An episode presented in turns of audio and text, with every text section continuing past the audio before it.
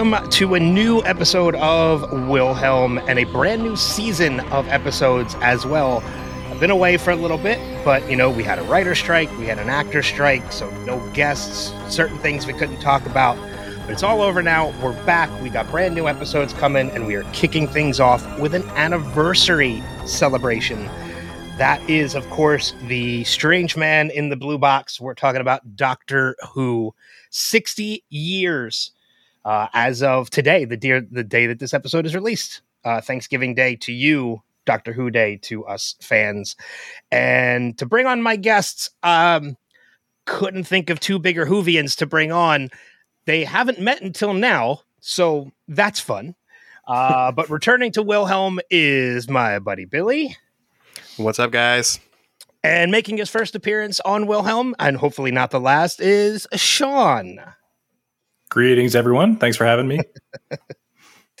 so, yeah, so, you know, like as I mentioned, you know, this is the 60th anniversary of Doctor Who. We're all. We're all Whovians. We we are huge fans of the series. Uh, Sean, I know I've seen pictures of you, you know, cosplaying Doctor Who pretty phenomenally. I might add. Oh, thank you, thank you and uh, I know you've gone to cons, you know, dressed that way as well. You don't just cosplay at home for the fun of it. Maybe you do. I don't know. Sometimes, you know. yeah. um, but yeah, so sixty years. We're all huge fans. I'm very curious because I know me personally. I found Doctor Who probably. I was actually just talking to a friend of mine about this earlier tonight. I found Doctor. I discovered Doctor Who or was or had it recommended to me in the middle of Tennant. So Tennant was in his final season. I think Matt Smith had been announced as the next Doctor, and then so I was really just about to come into Matt Smith, but I still I caught up to it. Um, I feel like I'm stumbling my words. I apologize. I, I'm I caught up to where everything was right before Matt Smith took over and and Tennant took his bow. Uh, I'm curious about you guys. When did you guys discover it, and how did you discover it? Um, Sean, we'll start with you. Yeah, thanks. Um, so I've always been like a big sci-fi fan. You know, I grew up in the you know 80s 90s era with star wars and star trek and everything so doctor who was always one of those fandoms that was kind of lingering out there but wasn't really something that I guess one like drew my attention, but two, it wasn't. I'll say super big. Like at the end of the '90s, I think they were just kind of sunsetting the series a little bit, and they took a little bit of a break before they rebooted it with Eccleston. So, uh, when I really started diving into it, um, I think similarly, Tennant was probably on like his second or third season. And I went back and kind of caught up, you know, via Netflix and, you know, watched Eccleston's season and then regenerated into Tennant, and just you know between the two of those actors just absolutely fell in love with the show. And then uh, similarly my wife and I dove really deep into the show got caught up. I think it was for Tennant's last season. So we actually watched Tennant's last season live as he regenerated into Matt Smith. And then like a lot of fans out there you know you go through the um, I don't know if you've seen the the Doctor Who cycle where the new doctor shows up and it's like I hate this guy. He's never going to be able to take this guy's place. And then next phase is like, well, he's okay. And then, you know, six months later, you're like, yeah, he's pretty good. So yeah, yeah. we definitely went through that growing pains just like everybody else. But yeah, that's where we kind of jumped in. Okay. Uh, Billie, how about you? When did you discover it? Yeah, uh, just like he said, I grew up loving all things sci-fi, and Doctor Who was just something ever so slightly out of reach. I never really got into it, but um, I'm a high school teacher, and I have been for about 15, 16 years now. And I had a lot of students that would talk about Doctor Who all the time. And it just kept sounding like something. Oh, I think I should watch this. I think I should watch this. And I think when I jumped into it, it was on Netflix. And I believe it was in real time. It was Matt Smith's second season, but I didn't watch any of that. I started with, um, you know, Eccleston's season and watched a lot of it. My wife, who is not a big nerd like me at all. Actually was enjoying it as well so that was kind of a perk i guess. And um, we watched you know all of those seasons up until it got caught up. Uh, david tennant regenerated into matt smith and and suddenly that is when the show became live to me. I had to wait you know every week or every few months in some cases until uh, i could watch more and that's about where i jumped in Okay. Yeah, it's it's funny because I know we it seems like we all kind of found it around the same time or at least when the series where the series was in that position because I like you I actually went to Best Buy and bought all the DVD sets to get caught up. I didn't go on Netflix to get caught up because I was a big collector at that time. So Yeah. I I bought all the DVD sets and I I think I had a friend show me one or two episodes of Tennant and then I went back and I was like, "Well, wait a minute, this isn't the same guy."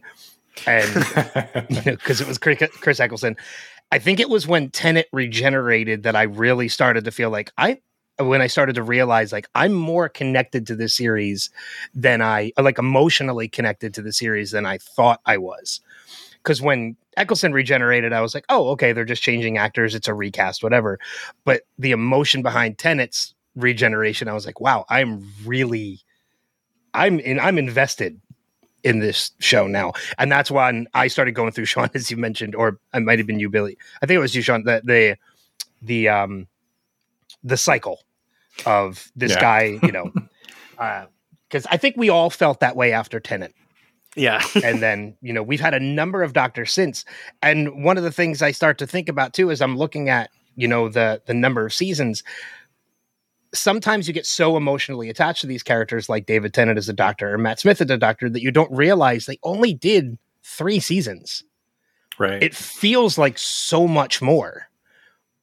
Um, you know, same thing with Capaldi did three seasons. Jodie, what uh, you know, Jodie did three seasons. So it seems like it's a repetitive structure, but sometimes, as you mentioned in the you know earlier, with some of these doctors or some of these episodes, I think this was before we started recording. Sometimes these episodes feel like they go on; these seasons feel like they're going on forever, and sometimes they move too quick, and it's all because of the mm-hmm. quality of the episode, which we're going to dive into. But before we do that, of course, I'm going to ask you guys who your favorite doctor is, but we're going to save that question for right before we do the top five. I want to ask you guys first favorite alien or villain of the series? Because, you know, there's been so many. Obviously, you have the biggies like the Daleks, the, the Cybermen, the Weeping Angels. There are so many. Are there any that kind of stand out as your favorite that kind of get you excited when you know it's going to be an episode about these characters? I'll leave it open to whoever wants to jump in first on this one. yeah, Billie, why don't you go ahead? Yeah. um, man, I'm trying to think. It might seem like such a cop out, but I always love the Dalek episodes. Um, I honorable mention favorite would be the little adipose guys, the little Yep. chubby little alien. My kid happened. One of my kids happened to see me watching that a long time ago, and she thought it was super cute. So she actually has a little stuffed one, and I don't know. Every time I go in a room, I see it, and it makes me happy. But uh, yeah, I'm gonna go with Daleks. I like the Dalek episodes. Okay. Uh, Sean, how about you? Any that kind of stand out? Uh, I, I don't know if they'd be considered a villain necessarily, but the Sontaran character is always really I enjoyed because they definitely walk this gray line of helping the doctor, but they're like super aggressive. And I just think the comedic kind of contrast of their characters has always been really enjoyable. Um, but I think if I had to name like my favorite villain, I think John Simm's portrayal of the Master Oh. in, in the Tennant arc was absolutely amazing. The episode where he like started inhabiting all the people, taking everyone over, and like became the world. I mean, I thought that was just really creative, and I thought he portrayed it really uh, excellently. It was really great to watch. Yeah, I, I agree with you on that one. Uh, how about companions? Because we've seen a number. I mean, I want I want to make it known to the listeners too. Yes, there are sixty years of Who. Uh, we are focusing primarily on the more modern. So Eccleston from uh, from Eccleston to beyond, uh, Hmm. because we're uh, not old enough to have really watched all of the classic Who. Um, you know, so focusing more on the, on the more modern Who, but switching again to companions, which again, as I mentioned, we've had a number of them over the course of just the modern Who. Uh, any companions that stand out as a favorite? Um, I, I I'll jump in first on this one as well. I'm again, it's tough because we've seen a lot of them, but I gotta go with the Ponds.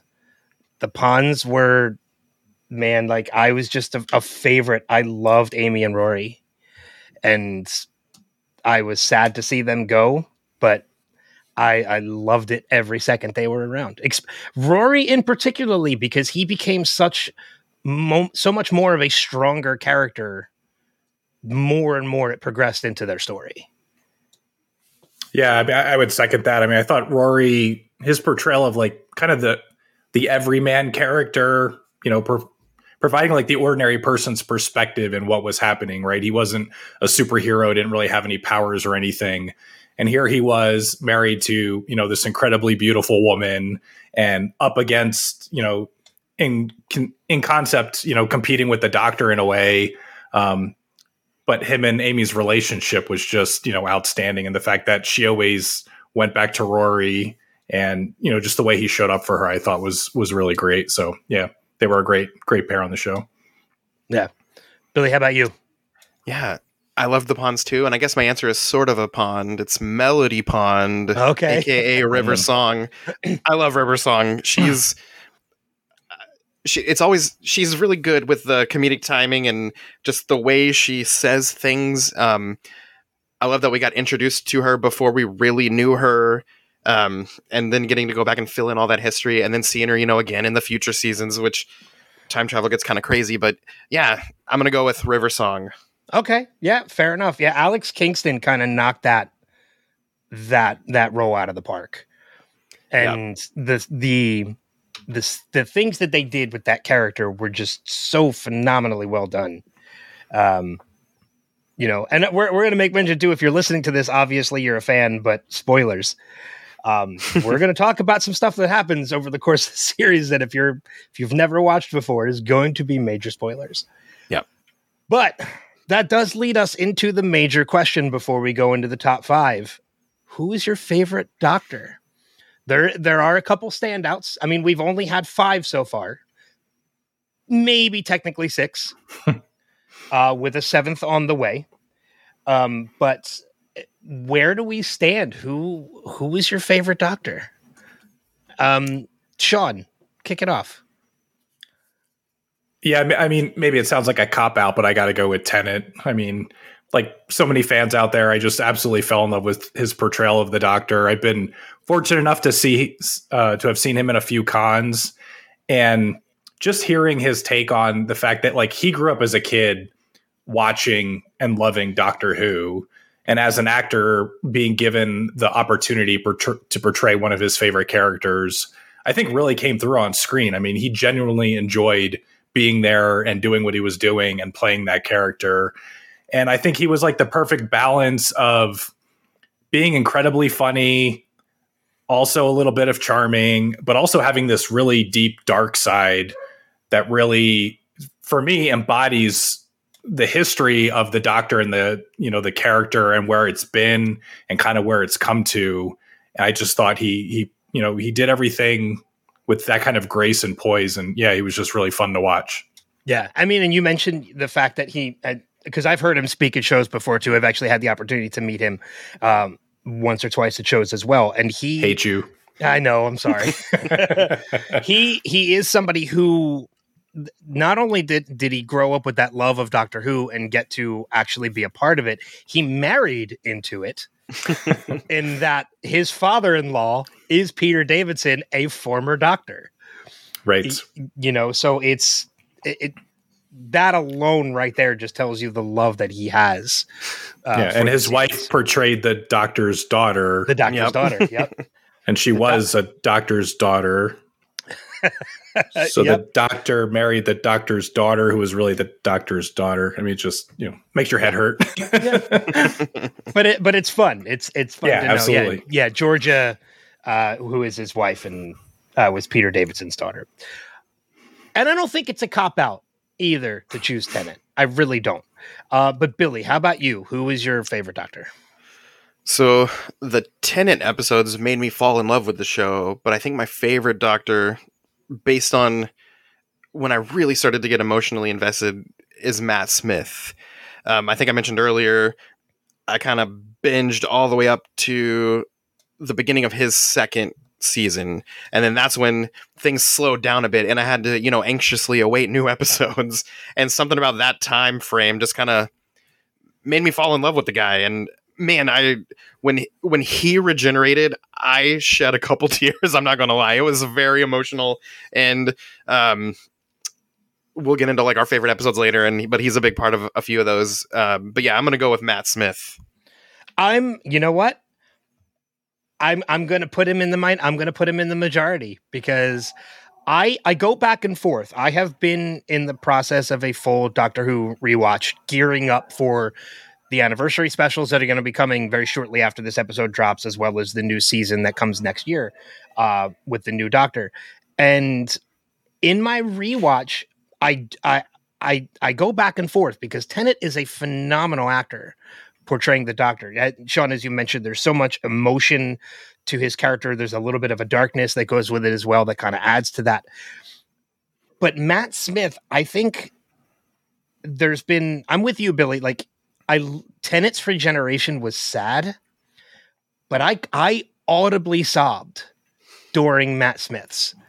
Um because just that whole speech that he gives about, you know, everybody lives multiple lives and it's what you do with them. And it's it's like it was so poignant and moving but even leading up to that the humor that came with his character the quirkiness that came with his character i, I think i'm with you. I gotta i go back and forth but in, in this moment right now matt smith's my favorite doctor.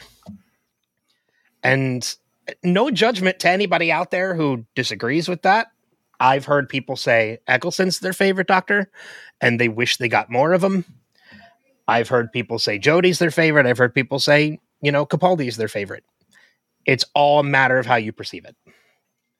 So, yeah, absolutely. And I think just to pull on the the thread a little bit more about the regeneration thing. I know for me, stepping into Doctor Who with Eccleston, Eccleston's regeneration was, um, I don't know what the word. It was. It was kind of it was almost comedic in a way. Like he was kind of playing it off like this is this is just what happens to a time lord. Like we we do this thing. I, I think he called it like this is our little trick to cheat death, and he was smiling and cracking jokes throughout the whole thing.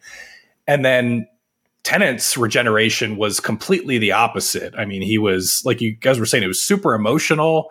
And I mean, his final line, right? The whole I don't want to go mm-hmm. thing, mm-hmm. like on the verge of tears you know, I, I, started watching the series kind of by myself, and then I sucked my wife into it, and she got into it. And you know, we, we watched Eccleston regenerate, and then we get to Tennant's regeneration. We're both there, just like bawling, and she's like, "What happened? Like when Eccleston regenerated, it wasn't anything like this, and now here's Tennant. I mean, it was much more of like a like a death scene versus Eccleston was just kind of like, I'm going to transform, I'm going to be a different person, kind of thing. Where Tennant's was like, no, this is the end, I'm done so it was, I think it was that much more emotionally impactful because of the way they played it and the way they wrote the scene. Yeah. When I when I talk to people and I want to introduce them to Doctor Who, because believe it or not, I actually just this week just introduced um so for those of you that don't know, the day that we're recording this is actually it's actually my birthday. Um so happy mother, birthday. Thank yes, you. Happy birthday. uh, my mother was here earlier this week because we had dinner for we went out for my birthday. And when she showed up to my to my house, I happened to be watching an episode of Doctor Who. I was watching a Matt Smith episode with Amy and Rory, and she walked in and she saw certain things on the screen, and she's like, "What the hell are you watching?" Which I totally get the reaction because I probably would have had the same reaction. And then I kind of explained it to her, and she, I've been introducing her into more sci-fi. She's been watching the Marvel uh, series because of me. She's been she watched Eureka, which was a sci-fi show, which she actually really enjoyed. And I was like, I really think you might like Doctor Who if you kind of gave it a shot. And she's like, well, pitch it to me. So I, you know, I kind of pitched it to her and she's like, okay, so if I start it, where should I start? And there was a part of me that kind of wanted to say, start with season two. Uh, but then I, I really thought about it and she was like, well, why with season two? And I said, because season two was kind of, or season one was kind of that introduction. It was bringing the old back and kind of transitioning it into its own voice because by season two with Tennant, it kind of who becomes a whole new thing. Yeah. Uh, you know, so season one was kind of taking the quirkiness and the cheesiness of the old and bring mixing it with a little bit of the modern. So by season two, it was you know it was it was a whole new element and i think that's one of the reasons why getting back to the point with Tennant's regeneration compared to Eccleston's regeneration is I think Eccleston's regeneration one was a little bitter pill because of everything that happened behind the scenes with Eccleston. Sure. Uh, you know, on his way out and why he didn't continue with the series. For those of you curious, just Google it. Um, it's too much for us to dive into. Um, and I think the quickness or the kind of jokiness of that regeneration into Tennant was kind of like they wanted they didn't have enough time to put the emotional elements behind it like they did with Tennant. You know, it's one season compared to three. It was more used as an element to introduce new viewers to what a regeneration is. Hmm. So that by the time Tennant came around, we were now invested and the, the writers were, okay, now we can play with the heartstrings a little bit in this regeneration. So at least that's my opinion. That's how I kind of look at things. Yeah, I mean, I think too, like Tennant or uh, sorry, Eccleston's season, there were some really fantastic episodes, and there were some really tough episodes to get through. Um, production value was not the best. You had some super campy kind of sequences and stuff, which I know was all kind of a throwback to the the classic Who. But I think for a lot of folks, it's important to remember that the reason season two, when Tennant season really kind of took off, all that extra money that got invested in the the show was a direct result of the work that Eccleston did. You know, mm-hmm. the audience he brought in, the viewership. The show just kind of like took off, you know, in spite of itself, and that really enabled it to be successful going forward. So, yeah, I think it almost took off at certain points to.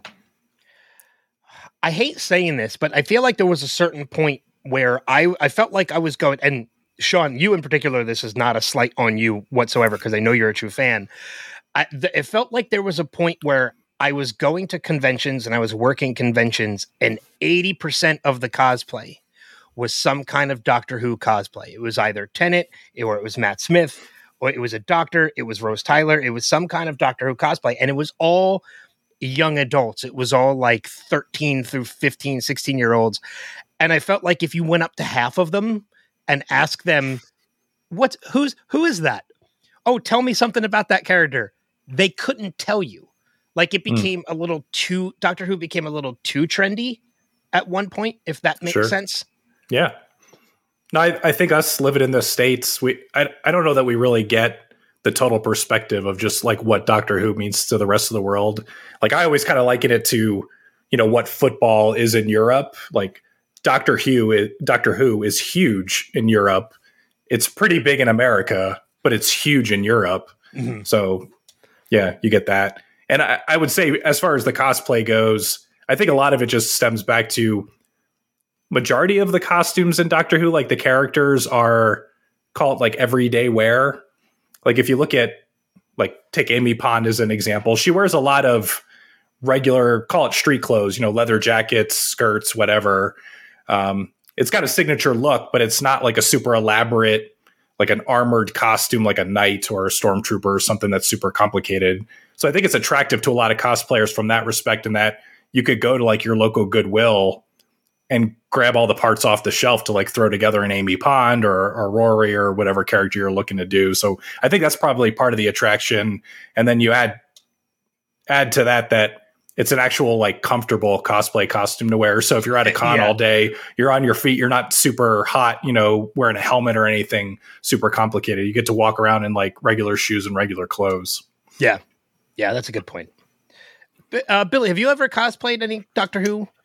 Yeah, my uh, a few years ago, my daughter and I did some Doctor Who cosplay. I was the Tom Baker fourth Doctor with the trench coat and the hat, and uh, she was Osgood. We had the little lab coat on her. She was only eight at the time. It's amazing. had the we had sort of matching scarves. My wife, the our Comic Con, our big Comic Con in Kansas City is every March, and the Christmas beforehand that year, my wife uh, knitted me a, a 14 foot long Tom Baker Doctor nice. Who scarf, and I was just chomping at the bit to get to wear it to a convention, and and then we kind of made my daughter match, and it was it was super cute and a lot of fun, and that was a cool convention because I got to meet Billie Piper and take a photo with her in my Doctor Who outfit, and as well as um, Catherine Tate, Donna Noble, and that was that was a fun convention.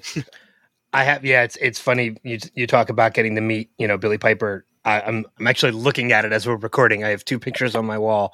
Uh, one of them is with Karen Gillan, uh, and the other one is with Matt Smith. And the one with Matt Smith is actually one of my favorites because it's him and I back to back, both holding sonic screwdrivers. Yeah. So, and it's like, yeah, it's one of my my favorite. I don't get, I don't really buy the photo ops at cons anymore because I don't really have to. Yeah. Um, I usually get to meet them backstage and take the candid photos with them, but that is one of my favorite photo ops I ever paid for. it's funny. I'm, He's the one. I'm jealous. I've met a ton of companions. So No who did I doctors. No doctors, no doctors yet. I've met, you know, Captain Jack Harkness and uh, Amy and Rory and uh, Clara and uh, Catherine Tate, uh, Donna and uh, Rose, and but no, no doctors, and I'm so jealous.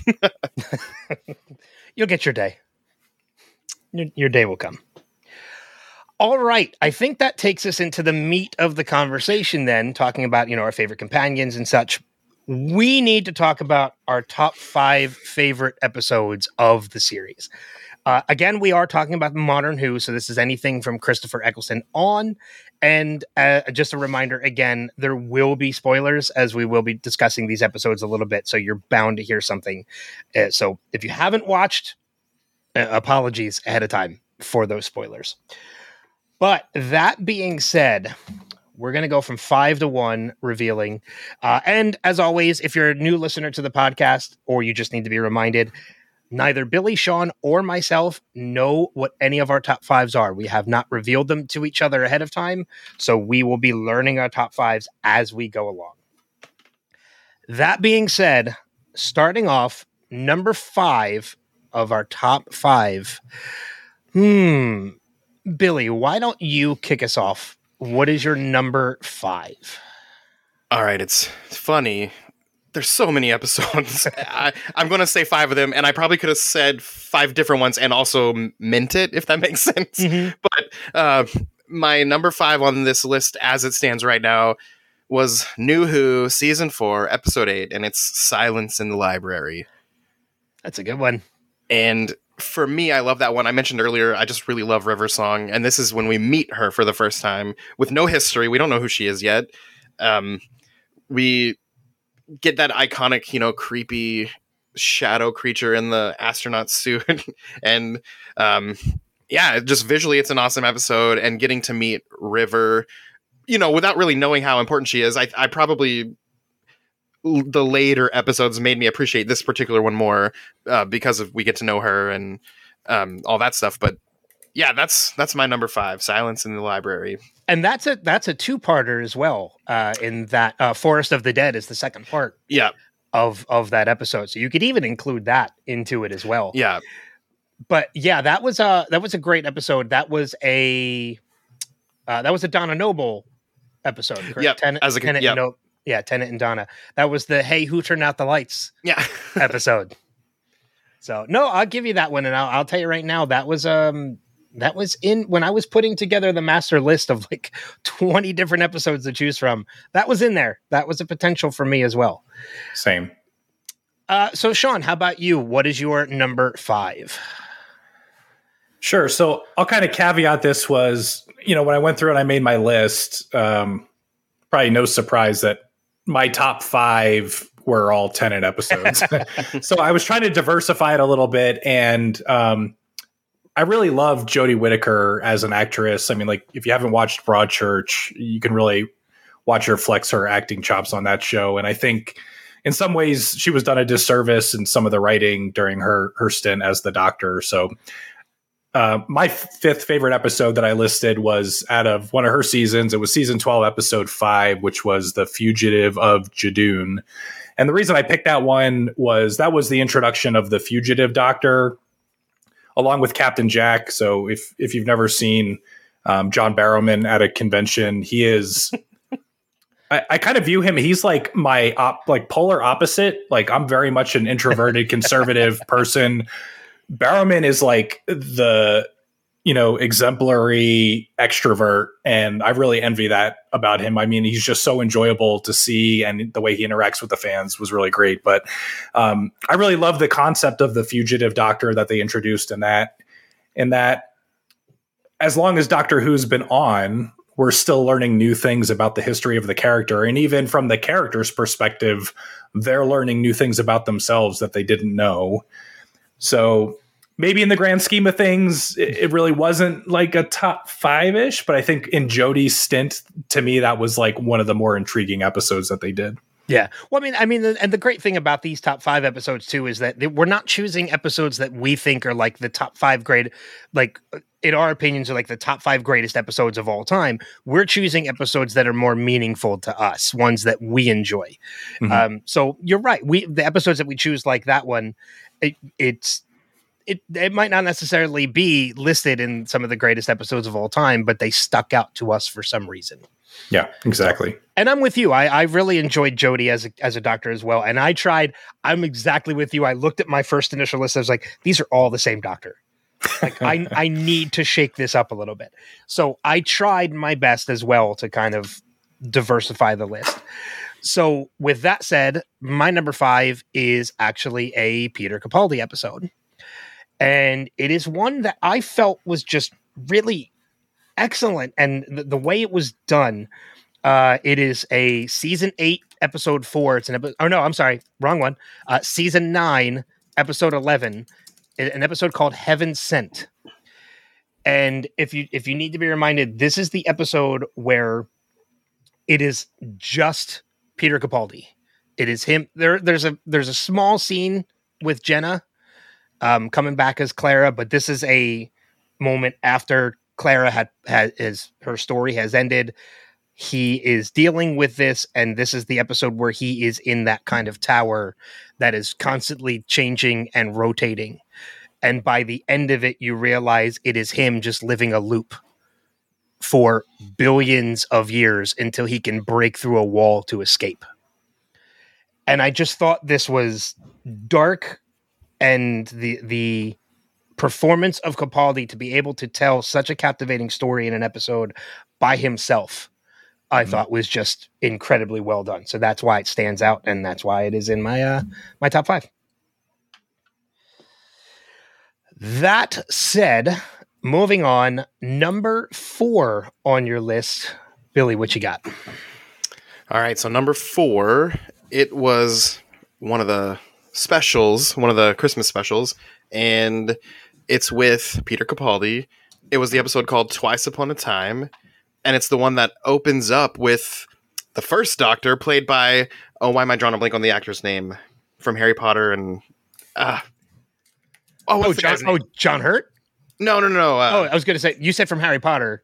He played Filch, the groundskeeper, the guy that played the first Doctor in. The, oh, oh, um, yeah, I can't remember the. That's my bad, guys. Um, no, it's totally fine. i I'm blanking on the actor's name too. But it opens up with the first Doctor, and then you know eventually meets up with Peter Capaldi's Doctor, and they're both kind of going through a little bit of an existential crisis in their own rights. And sorry, David Bradley. David Bradley. Yes, thank yeah. you. my, Google, my Google foo wasn't fast enough. yeah. but yeah, just any any of the episodes where a newer doctor and an older doctor encounter, those are well, not spoiler, but not spoiler. You're going to see that I like a lot of those episodes. Um, yeah, but same. yeah, the just getting to see the first Doctor and then at the time the latest Doctor work together was such a cool thing to me. And you know, they're not supposed to cross their own timelines, but they do it all the time, and uh, they do it constantly. Yeah.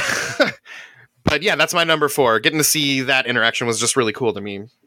Okay. Yeah, I, I, agree. I didn't have this in my top five, but it was definitely on the list and, and kind of dropped down a little bit. But yeah, the, the contrast of seeing like the modern doctor, especially with like the first doctor yep. and the way they brought him back and, you know, had David Bradley portray him, I thought was really well done and super entertaining to watch. And yeah. this is also the episode that at the end, stuff goes down and he regenerates into Jodie Whittaker's doctor, and we get introduced to her, and that one kind of shook the world, you know. um, so yeah, that was that was a big one for me. I, yeah, and I'm with you. I, I kind of agree. The whole David Bradley casting as the first Doctor, I thought was pretty brilliant because the resemblance is is really uncanny, eerie. Yeah, yeah, yeah. Eerie's a better word. It. it's it's incredibly close. And they had a few months before or something like that. They did that documentary where he played the actor that was portraying the first Doctor in this documentary. or docu series type thing, and um, and you kind of see the reasoning they decided to go with a regeneration theme and it had to do with the actor's mental health in the real world. Um, but then they went back and got David Bradley to actually play the first Doctor in an actual episode, and I thought that was super cool. Yeah. uh, Sean, how about you? Number four. Uh, yeah. So number four is uh, an episode from Tennant's tenure, uh, season four, episode one, uh, "Partners in Crime." This is, I think, uh, Billie brought it up before. This is the adipose episode. Um, I just really love this episode. It, for me, it was one of the, I'll say, few kind of really like truly episodic episodes of the show where it was kind of standalone on its own, where it wasn't like part of a huge arc, except where Donna Noble returned. So, you know, the doctor and Donna had done their journey, they kind of separated. And that um, reunion scene where the doctor's like popping up behind the window and Donna's behind the door and they see each other and they make yeah. eye contact and they're like mouthing the words. Um, I, I don't know that I laughed that hard at a Doctor Who episode before, but the two of them playing off each other and you get totally sucked into their exchange and then it's immediately broken by you know, um, the villain character who's like, "Are you two done yet?" Yeah. yeah. Um, and it was just like as an as an observer of the show you get pulled into that exchange and then you immediately get jarred out of it like oh yeah there's like really serious stuff going on right now and so that that scene to me was like out of all of Doctor Who, that that scene stands out to me, definitely in the top five just by itself. But the episode on the whole, I thought was just generally enjoyable.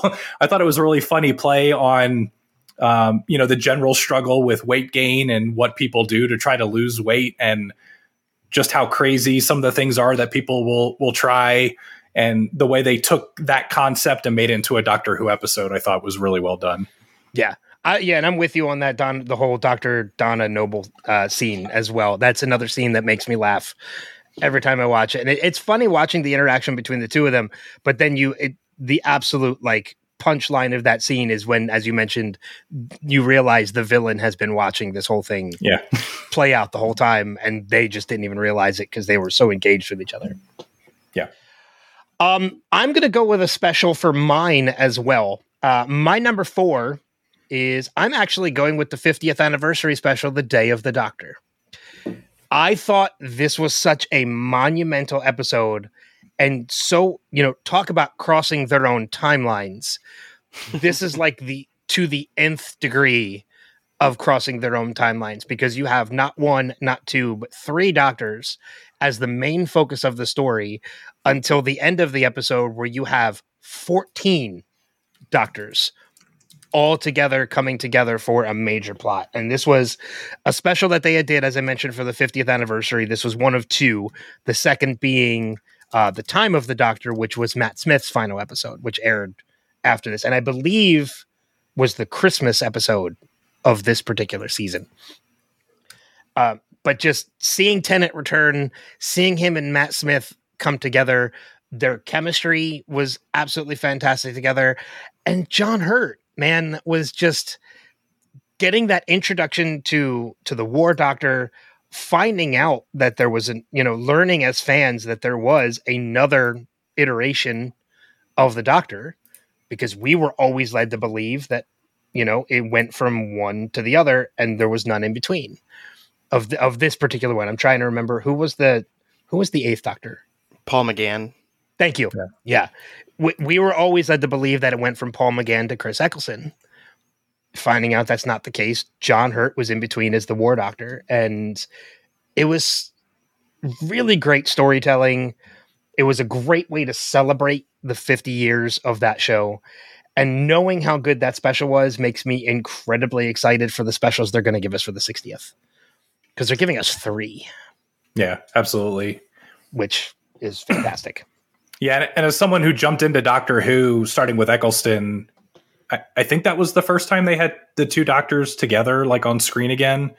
And being a Tennant fan, like I, I always joke with people whenever they get to the end of one of the actors' runs and they're like, oh, they're about to announce the new doctor. I always joke, like, oh, I hope it's David Tennant. So when they announced that David Tennant was coming back for the 50th, I was like, oh, this is going to be nuts. And uh, yeah, I thought similarly, I thought the contrast between him and Smith was great. I mean, this the scenes where they're like showing off their sonic screwdrivers to one another and the just the little jokes about, you know, timey wimey like where does he get stuff like that? I mean it was just uh, I, I, thought it was really entertaining the way there was a little self self-deprecation there but it was all kind of in good fun. And then yeah i mean the late legendary john hurt's portrayal of the war doctor just absolutely phenomenal and brought i don't know such a seriousness to like the doctor's backstory. Like we kind of all went along and heard this is what the doctor's been through. These are the tough decisions that they've had to make. This is the burden they carry.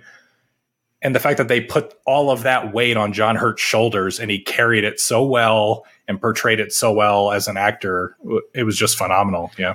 Yeah, and it was such incredible storytelling in the in the sense that you know we kind of touched on it a little bit earlier about how you know you talk about uh, you know Jodie Whittaker and how we learn as fans about the Doctor as we progress. We we still learn more and more, and even the Doctor themselves learns more and more about themselves as they go. This was a really special moment because we had always known that the Doctor was the one that had destroyed his own people. He was the last of his kind because of himself.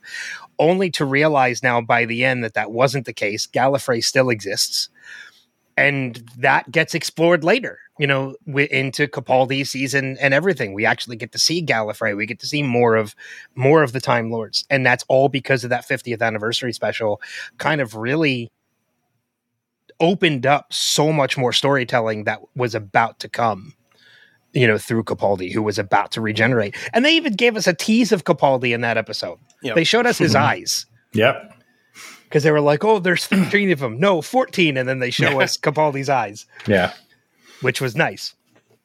I remember so. we had a watch party at our house with some friends who also love the show, and when that moment happened, and you just see the eyes, we all were like, "Ah!" We all screamed. it was awesome.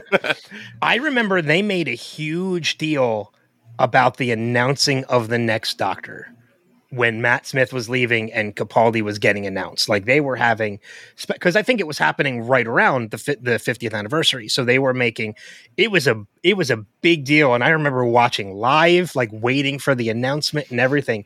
And I I don't feel like they do that anymore. They don't put as much pop and yeah. circumstance into it. But it was still fun when it was there. Yeah. All right, into our top three. Billie, number three. All right, number three. This was sort of mentioned earlier in some of our talks when we started, but I'm going to go with the End of Time parts one and two as my number three. Um, as was mentioned earlier, John Simm's portrayal as the Master was top tier Master. It was it was so good. He was very, you know, he looks like an every every man's man, but he's pure evil and um, just kind of am I wrong thinking this is this the first time we get the Master in Doctor Who in the New Who? I I think so. I think it is. Yeah. Yeah. Um so yeah, this is like our big introduction to this character that's come back many many times even though you know he's dead but like nope he's not dead um yeah getting getting to meet this character was awesome and um i believe this was still these were donna noble episodes right yeah. Yes, they were. Yeah, yeah they, they, were Donna Noble episodes, and I'll even say because I remember posting this on Facebook as I was in the middle of my rewatch. Uh, it made me really wish that we got Doctor and Wilfred episodes. Oh yeah, yeah. Because Wilfred was a huge part of the end of time. Yeah, and it made me wish we had a little bit of a run seeing Wilfred as the companion for a little bit. Yep, and also this one holds some weight for me because this is when at the end of part two, this is the very sad, you know, I don't want to go scene. And David Tennant regenerates into who became my favorite Doctor, Matt Smith. And it's a very emotional from start to finish episode. Yeah, I agree. Um, you know, seeing him kind of make the make the rounds after he knows he's a, he's going to regenerate. See him go back and make the rounds and revisit Rose. Yeah, you know, revisit Martha and and everybody. Just you know, kind of like his his final silent goodbyes was just you're right there's just so much emotion to that. I don't want to take away the fact when you know when I mentioned how much more I felt Matt Smith's departure was than Tennant's. I don't want that to mean or take away anything from Tennant's departure. It's Yeah. incredibly emotional. is Um, this is this also the episode when when he's going back and revisiting everyone when he runs into Captain Jack and he says something about the face of Boe they used to call me or something like that. Is that, is that when we learn that he's the face of Boe or is that a different episode? no, No, I that's him. it And, that's him and Martha. Okay, I, cou- I couldn't remember. I could not remember, but Yeah. that was another cool moment that I was rattling around in the back of my head. Oh yeah, I, st- I remember that moment when you know Captain Jack says that about you know the face of Boe they called me and like him and Martha just kind of giving each other that look like oh something even the doctor didn't know. yeah. Yeah, no, I, I definitely I had this episode on my honorable mentions because I think it was just uh, a fantastic, you know, two parter. Um, th- the thing that really sh- uh, struck struck me with this one was, in all the chaos that was going on, at the very end of it, the thing that ultimately, whatever you want to call it, killed the doctor or caused you know Ten to regenerate was his sacrifice to save Wilfred. Yep. I mean, all the stuff going on with the master and trying to save the world, like somehow he navigated that whole thing and I don't want to say got out of it unscathed because he didn't. His suit was all ripped up and, you know, he was all scratched up and bloody and stuff. But the thing that ultimately caused him to have to regenerate was his sacrifice to save Wilfred. And to me, it was just like, you go through that kind of climax of the story and then you're kind of coming down a little bit. You're like, oh, he, he kind of got through it. And then that, that scene happens and you're like, you hear the knock on the glass. Yep. I mean, I still get choked up just Yeah, thinking about it, but you hear the knock on the glass and like he and Tennant does that whole monologue, which to me always struck me as it was like a balance of how unimportant, you know, Wilfred was as a human. And that, you know, as the doctor, he could have gone on to do so much more and save so many more people and done all these great things. And then the way he turned it around and was like, no, this is my honor to do this to save you. I mean, it was just like, yeah, just get the tissues, emotional roller coaster Yeah. to the max kind of thing. So, Yeah, Getting me a I- little choked up right now. yeah. Oh, you're making me go back on whether or not Matt Smith or David Tennant's departure was more emotional. Because you're right. I feel like the the Wilfred element of Tennant's departure was the biggest emotional draw of that. Yeah. Uh, you know, one of the one of the challenges of the Doctor throughout his entire existence, you know, as we watch, is that he has a hard time when he's not able to save people. He struggles with that Yeah. you know when when when he has to lose people along the way whether it's a companion or just somebody random people he met along the way he wishes he could save everyone and he can't and he struggles when he can't do it so for him to make that sacrifice to save one yeah it held it it held a lot Yeah. it held a, a lot of poignancy to it so i really hope we get to see bernard cribbins in in these anniversary specials in some way shape or form i don't know if we will because I know he did he did pass. I think Hmm. last last year. I think I can't remember. Um, but I hope we get to see Wilfred again in some way. For sure. Um, who was that? That was Billie, right? Yes. Okay, yeah, I lost track because uh, that is it. That is in my honorable mentions as well. I'll mention that too. Uh, so Sean, how about you? Number three.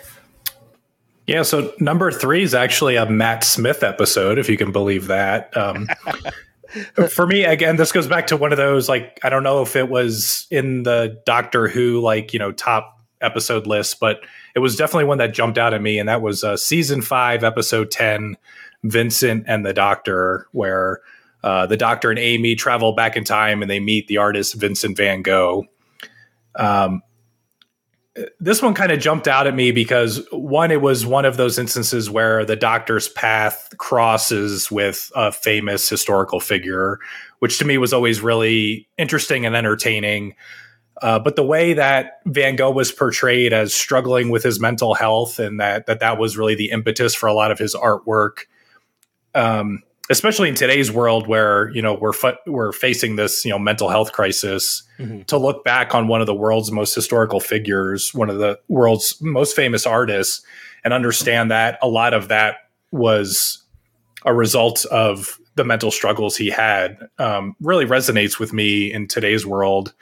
And then the end up the end scene where the doctor takes Vincent van Gogh to the present day and takes him to the museum and asks the curator like what do you think of Vincent van Gogh? And he like lays out about how he was like the most talented artist in the you know history of art and all this stuff. And you know the tear going down Van Gogh's cheek. I mean it was just an emotionally touching scene.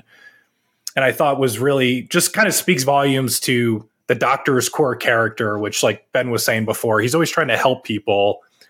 And that help comes in a lot of different forms. Sometimes it's saving the world it's defeating the Daleks and other times it's making someone understand how important they actually were when they thought they weren't important at all. Mm-hmm. And that, I mean, I, I, thought that that episode was beautifully done. Yeah. Okay, yeah, I, am with you on that one. Um, I, I feel like uh, you know, see, seeing Bill Nighy being brought into the the world of Doctor Who was fantastic as the curator. Uh, Tony Curran knocked it out of the park as as Van Gogh. I mean, I was it was so such a believable portrayal to me as well. But yeah, seeing him cross paths with somebody from history was uh, just a great experience. So, uh, so for my number three, I'm actually going with a Matt Smith episode as well, and it is a two-parter. I am going with uh, season five, episodes 12 and 13. The Pandorica opens and the Big Bang. Uh, this is really, you know, we I talked a little bit about how the Ponds being my favorite companions, and that includes Melody Pond in that as well the whole river song storyline with Amy and the doctor and and and Rory and Melody was so convoluted but not in a bad way. Like it was not convoluted in a bad way at all. It was convoluted that just made it incredibly intriguing to know that Melody Pond, River Song was Melody Pond, aka Amy and Rory's daughter, aka the doctor's wife. Like there's so much that happens to the point where you like to see it all kind of come together into this amazing two-part episode and you know finding out like you know time is existing all at once because they tried to fix a, a, they tried to change a fixed point in time. You're led to believe this entire season throughout you know season 5 that by the end of the season the doctor dies because that's what you see in the beginning. You know as a fan you hope as a fan that's not the case. They're going to find a way to fix it. And then they lead you to believe that fixing it just destroys the universe until you get that incredibly clever twist that he was in the Teselecta, a doctor wearing a doctor suit. and that was his way of kind of getting away from it while making the world believe he was gone. Because he needed to kind of, as he says, he needed to fly under the radar. He got a little too loud. And I thought that was one, excellent storytelling, but two, a great way to kind of ground the series a little bit. They were doing these big bombastic stories, which worked, but now they could kind of pull back a little bit by the way they ended that going into the future season, uh, going into season six with uh, with uh, with Matt Smith and uh, and Amy and Rory. So that two part episode is just one that stands out to me as one of my favorites, especially the end. And it is really this is another thing I explained to my mom when I was trying to pitch her on the series. I told her I was like, yeah, I was like nobody knows the doctor's name. And she's like, "Oh, she's like nobody." I was like, "Well, the, his wife knows his name." I was like, "But that's about it." She's like, "Oh, they've never like but the fans know it." I'm like, "No. The fans don't even know the doctor's name." At least I don't think we I don't think it's ever been revealed to the fans, right? It's still a mystery. Right. And she's like, "Oh, she's like, so the title of the show is actually a question." I was like, "Yeah, the title of the show is actually a question, because that's the question that's asked at the end of that episode: Is Doctor Who?" And that's what we get. So, so I felt like I was a long description as to why that episode no. was in my top three. All right, that brings us into top two favorite episodes. This is where it's going to start to get interesting. Yeah, because we we might overlap with some, we might not. I don't know. Uh, but Billie, what do you got? Number two. Okay, my number two. Here's where we begin to overlap a bit. um, it is Sean's number three. It's Vincent and the Doctor.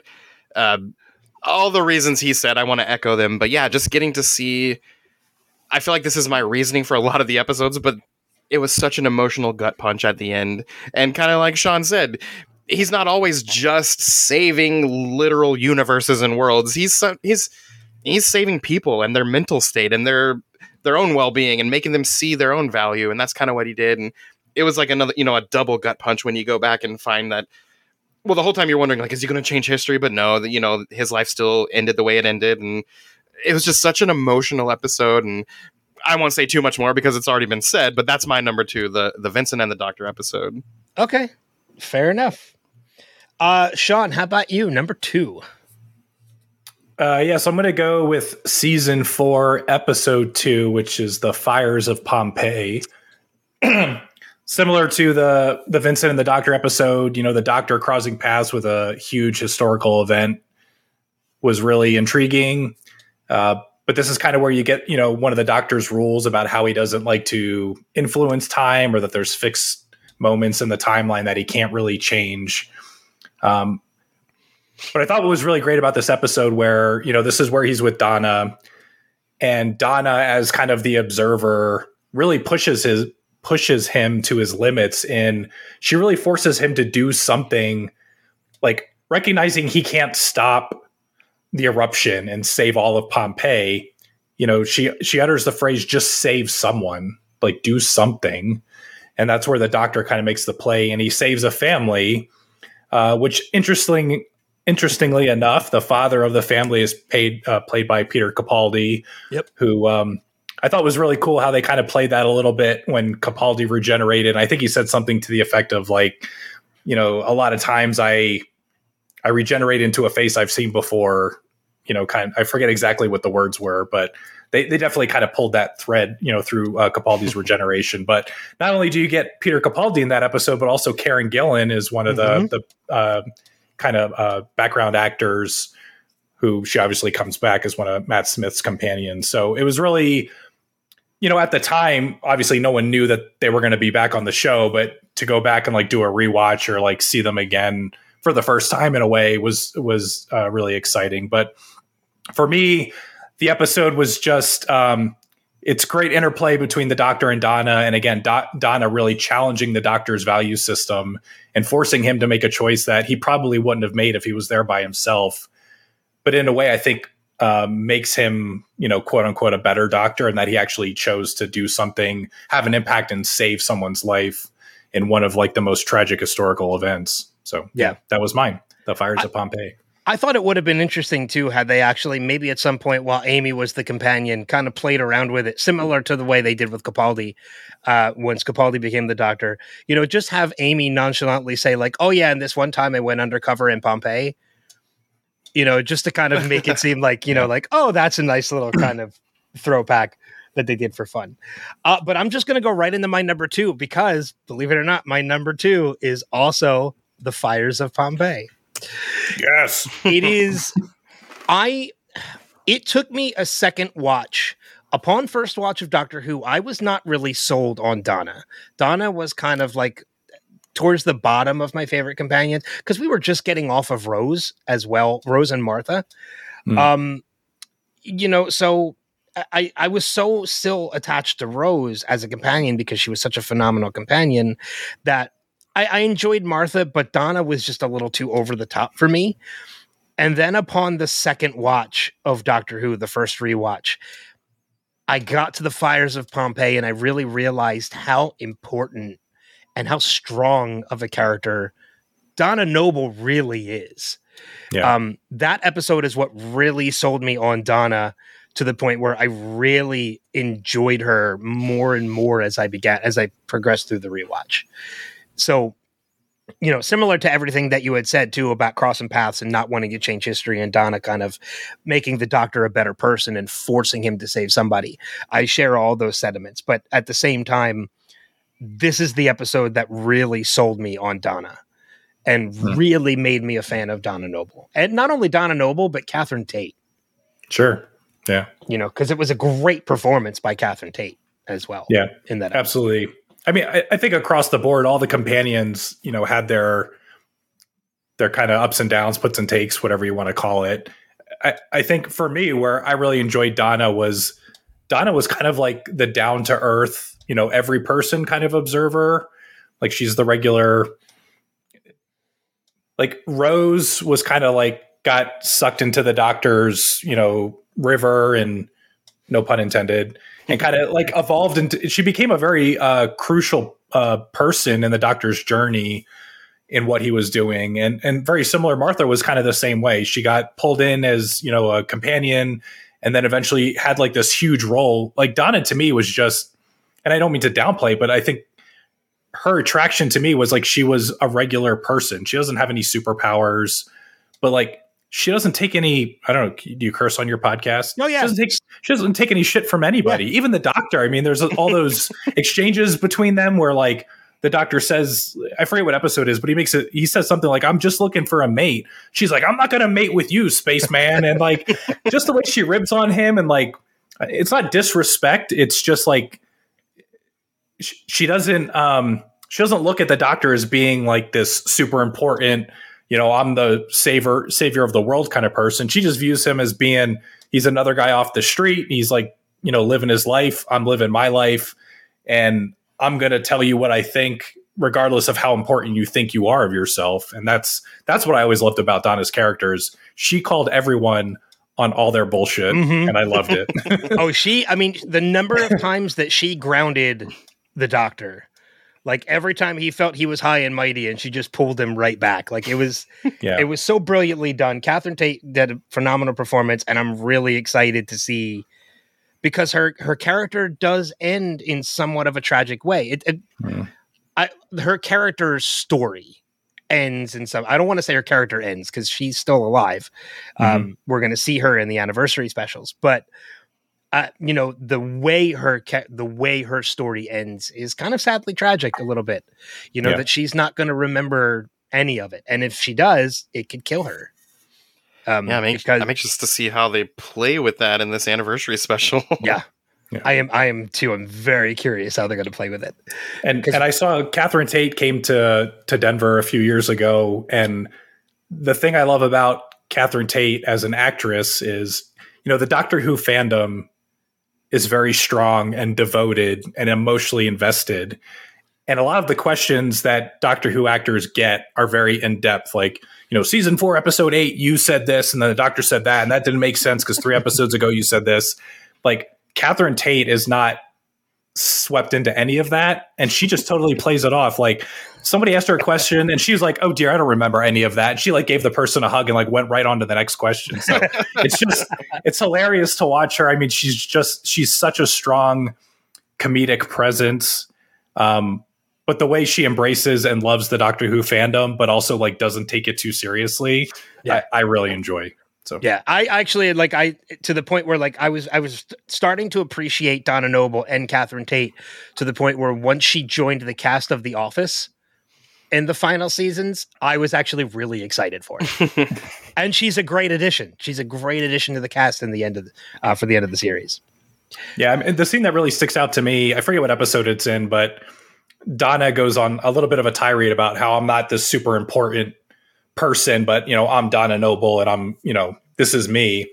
And the doctor's just kind of standing next to her and he kind of makes this little smirk, like recognizing she's just a human. She's not again, she's not a superhuman. She doesn't have any powers, but she's a super strong person. And, uh, you know, that, again, as an observer of the show, like seeing the, the show through Donna's eyes, I thought that was just a great scene. And I, will I'll add this too, and then I'll, we'll kind of wrap up and we'll go into our number ones. The other thing I really I really learned to appreciate about Donna Noble as a companion, from not just from this episode but from future episodes too, is you know with with the Doctor and Rose there started to become like a romantic connection between the two of them. With the doctor and Martha, there was, you know, feelings developing on Martha's end, not necessarily the doctor's. Yeah, definitely between, a little bit of tension. A little bit of the tension there. But between the doctor and Donna, there was nothing. Yeah, in a way, I mean, like the relationship was platonic, but I also thought their di- their dynamic was almost like an old married couple. Yeah. Like mm-hmm. they were yeah. constantly giving each other crap. Like you know, I'm not taking your crap. You're not going to take my crap, and back and forth. But yeah, for sure. Yeah, I thought. Yeah, I thought that was. I thought that was fantastic. All right, that leads us into our number one picks for our top five favorite episodes. Billie, number one. It's a shame that two of us have to be wrong, but right. yeah. So, um, just like my number two, my number one has already been mentioned. It is a very special episode, The Day of the Doctor. Okay. That one is just so fun to me. And, and again, I can't say something that's hasn't already been said, but just getting to see the interactions between Matt Smith and David Tennant and the banter they had getting to see characters we've been recently getting to know interact with both of them and then like you said at the end getting to see all the doctors plus the new one that we haven't even been introduced to yet. Um, it was just such a fun episode and uh, it's the only episode well i shouldn't say only there's been a few it is i should say it's it's the episode i've watched the most. I went back and watched that episode so many times just because of how good it made me feel. Um but yeah the day of the doctor that's my number one. I actually rewatched that episode this past week, and you know, you talk about the great banter between the two of those, between Tennant and Smith. Like one of my favorite scenes in that is where they both put on glasses, and then they turn and they look at each other, and they're like, "Oh," like because they're just admiring each other's glasses it's it's just so playful and it's just it's so much fun. And yeah, I'm I'm with you on that. I love that episode. If I do have one criticism of that episode, and this is coming from a tenth Doctor cosplayer, I don't know who did David Tennant's hair for that episode, but I hope they got fired because to me, Tennant's hair was like a key element of his character. And I don't know what they were thinking with his hair in that episode, but it wasn't like the tenth Doctor to me but it was still it, a great episode nonetheless. It felt a little. I'm actually going to agree with you. It felt a little flat. No pun intended. It was flat. yeah, it, yeah. It, it was a little flat. I mean, I, yeah. I agree with you. So, oh, and I, I, f- I forgot to mention my favorite classic Doctor is Tom Baker, and then at the end we get the curator of the museum, who is played by Tom Baker, and there's that whole mystery of what the heck's going on here? And he makes the comment, you know, who knows? And he touches his nose, and it's like, is this him? Like, what's going on? and and then he makes the comment about maybe revisit some old faces, and and then of course his next regeneration is Peter Capaldi, who is a face we've seen before, and and then now we're getting David Tennant back. So this whole idea of he can he can take on an old face again, and but that yeah, I just when I saw Tom Baker, that was probably my other than the whole all the doctors working together moment and you think the episode's over then you get that whole thing. I remember again having a watch party with friends and we all were like what the heck? That's tom baker. But yeah. That was and pretty I, and, cool too. and i and i do like the fact too as well that it's you know it's one of those things you talk about you know seeing tom baker and playing with the whole I, like i was i was behind on the the jodie seasons. I was um you know, I wasn't caught up, but I still made sure to watch the end because I wanted to see the regeneration into the new doctor. And then we get the whole blown mind surprise that it's David Tennant again. And I like I was like, well, is this going to be like another situation like the War Doctor where this is an in between? And the writers have come out and confirmed like, no, he is the 14th Doctor. Yep. And the new Doctor is going to be the 15th Doctor. So I'm I love that 10 years ago they were playing with the re- revisiting old faces. Oh yeah. And I kind of wonder if they knew they were going to do it or if this was just something they just decided to go with within the past couple years. I don't know. We uh we shall see. Sean, your number 1 episode. yeah, so no surprise, it's a David Tennant episode. uh, season three, episode 10, Blink. Of course. So someone uh, had to choose it as their number one. Yeah, this, um, I think so, Ben, you were talking about, you know, introducing people to people to Doctor Who. When people ask me, uh, you know, I'm kind of interested in Doctor Who. Like, what should I watch? Uh, say, if you're going to casually just like try to dip your toe into it, I always uh, recommend. I'm sorry, recommend the episode Blink um, for a couple of reasons. One, I, I think it's a little bit different from a typical Doctor Who episode in that it's very much done from the perspective of like a totally, you know, call it an innocent bystander and kind of, you know, that that crossroads with running into the doctor, right? That it's not a doctor's up front and prominent throughout the whole episode. It starts with, you know, them watching the recording of the doctor and like what is he talking about? And so like that dynamic, the way they did it a little bit differently, I thought was really interesting. And then of course, you know, they introduce, in my opinion, one of the greatest villains in all of Doctor Who, which is the Weeping Angels. Mm-hmm.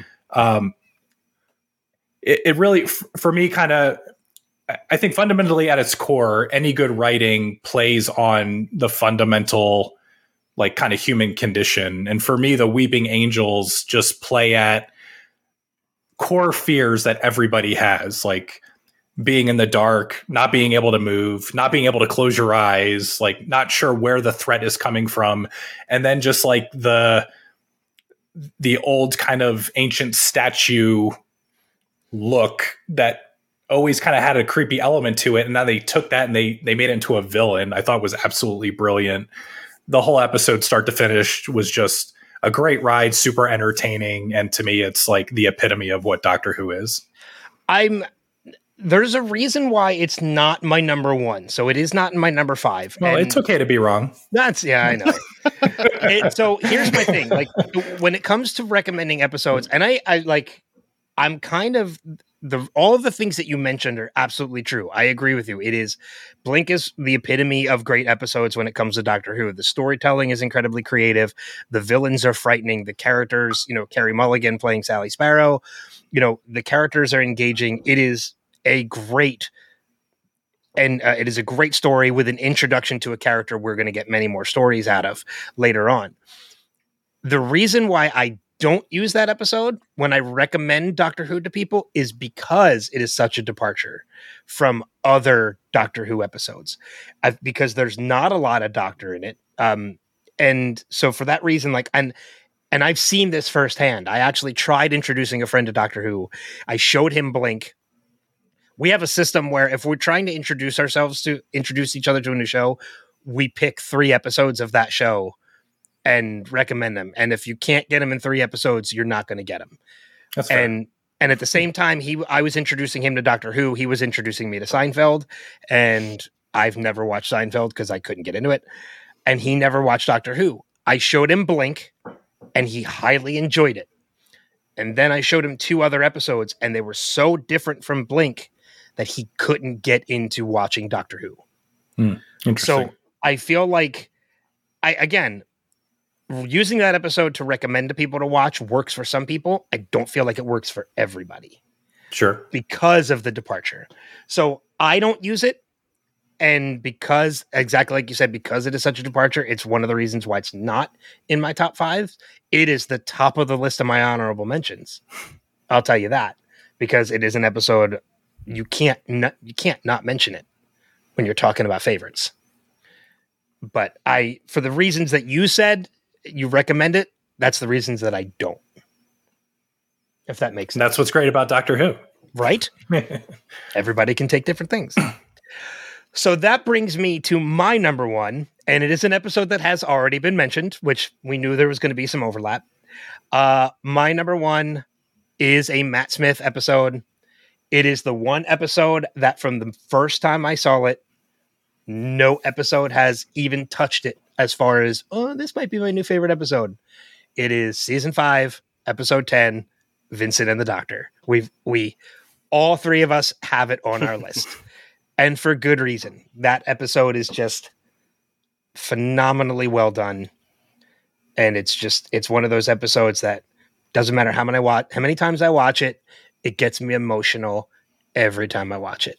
Absolutely. Same. And it's I, I really don't know what else I can say that hasn't already been said about the episode.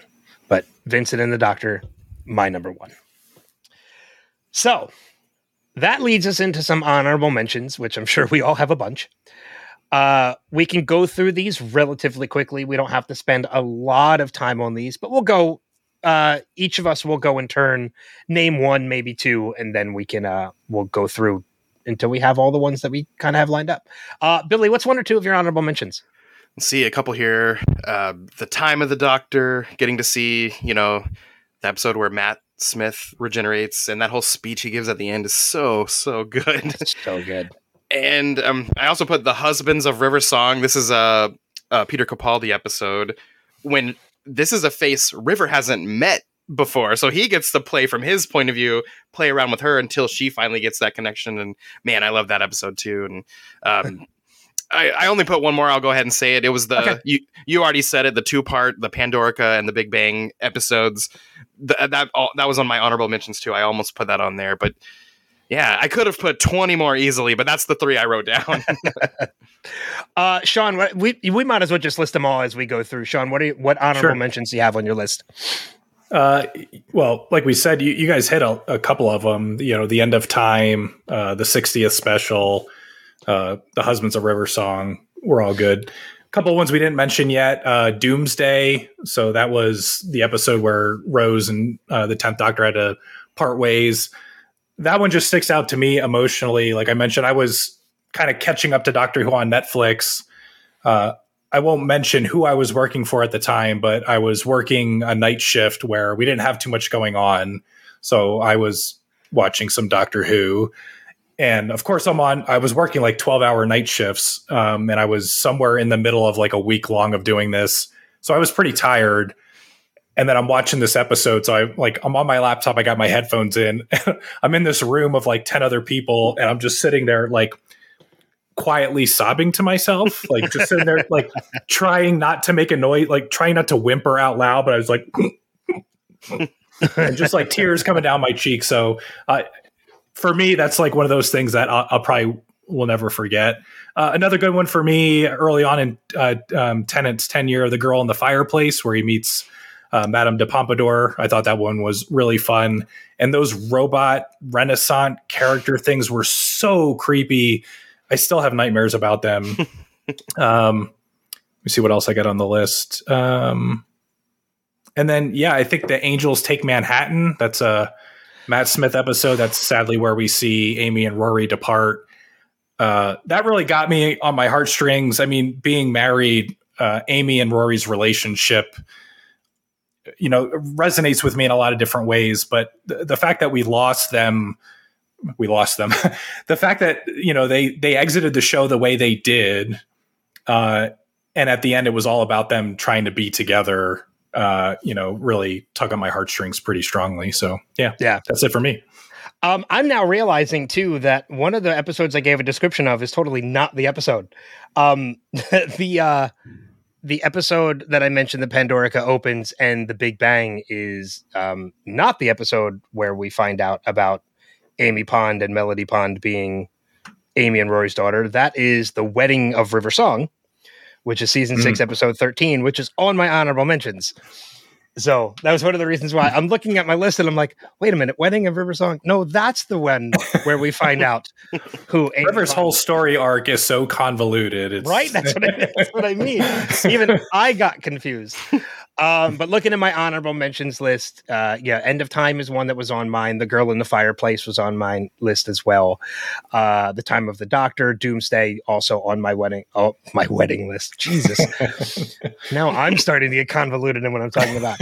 Um, the ones though that haven't been mentioned that are on my honorable mentions. Uh, of all the Christmas specials, the uh, Christmas Carol is one of my favorite ones because it is honestly it's where you know Matt Smith decides to give somebody their own Christmas Carol.